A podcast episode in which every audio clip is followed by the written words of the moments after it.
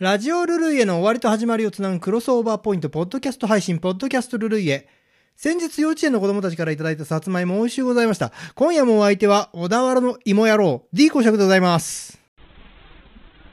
ルルイエ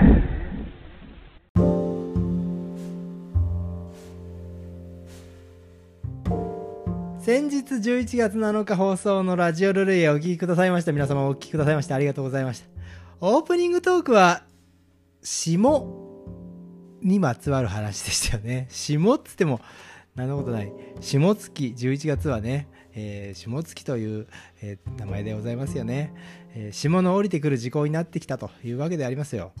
この中ね、霜の降りてくる時期、えー足元から冷えて気がつけば風邪をひいてるなんてことがね、ありますけれども、皆様も気をつけていただきたくありますけれど、まあ、霜という現象、これ面白い現象、私思います。空気中の水蒸気が昇華、すなわち固体化して、氷の結晶として地面や植物にこの堆積する現象。気体からいきなり固体になってしまうという現象なわけですね。面白いと思います。まあ、空気と接触している物体の表面温度が争点、これ温度が0度以下の時にの、えー露点のことなんですけど、えーそれより低くなると空気中の水蒸気が昇華して物体の表面にこの微細な結晶構造を持つ氷が成長していく。この結晶のことをまあ霜、まあまあまあもしくはそういった自然現象自体のことを霜と言うんですけれどもこれが植物につくっていうとこの中の水分が凍って枯れるなんていうね、非常に農作物には甚大な被害を及ぼす可能性がある、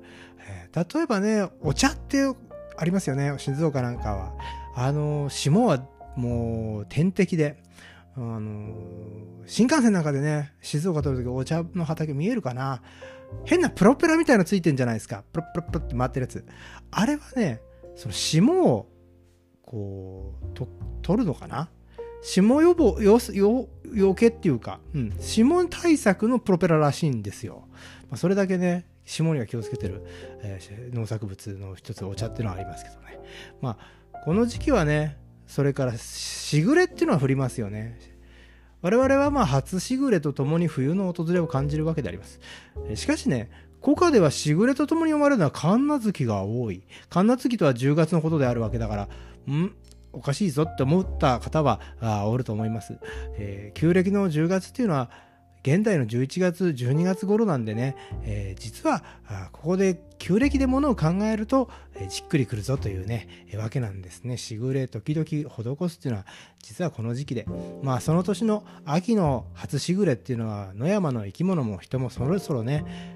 冬支度を始める合図っていうそういうわけでねありましてうちもあの早くもストーブが2台稼働しておりますけれども、それに加えて湯たんぽを、え出しましてそして、え夜はこの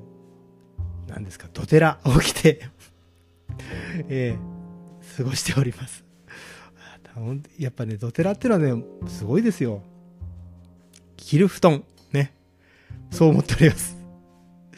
まあねしかしねしぐれの話戻しましょう。しかしね本来の意味では関東平野ではしぐれという気象現象はないんですね。日本海側や京都盆地岐阜長野福島などの山間部そういったところのローカルな気象現象。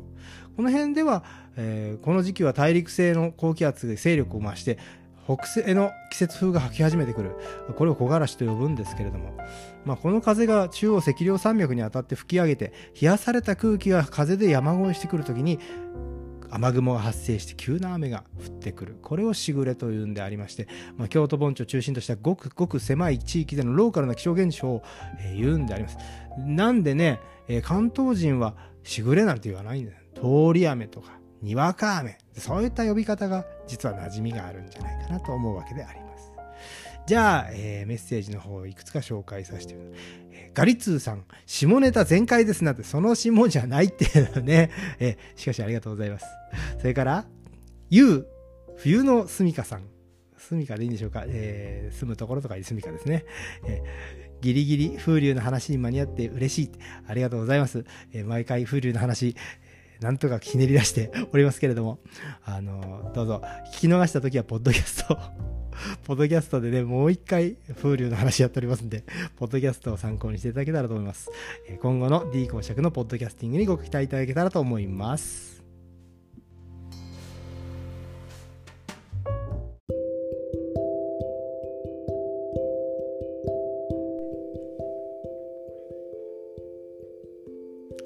さて、次回放送のラジオルルイエ使用楽曲をお知らせします。ザ・リードでビバッバルーラザ・カーナビーズトゥインキー・リー木の実奈々さんで涙ギラギラ田村美恵赤い星青い星ザ・モップス熱くなれない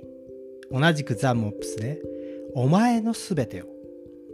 ザ・ボルテージ Sorry About That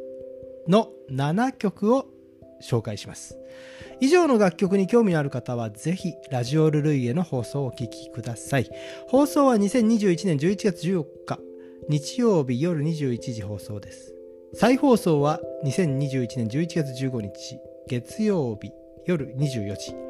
小田原にお住まいの方は FM 小田原 87.9MHz でラジオからお聞きいただけます。また FM 小田原はインターネットのサイマル放送で聞くことができます。お手持ちのパーソナルコンピューターかスマートフォンでサイマル放送が聞ける専用アプリか FM 小田原公式ホームページにアクセスしてブラウザ上からお聞きください。そんなわけで今夜も D 公爵のポッドキャストルルイあっという間にお別れの時間。皆さん、週末の夜は FM 小田原お会いしましょうね。僕の人生がついてる限り配信続けたいと思います。それでは皆様、来世でもよろしく。チャオ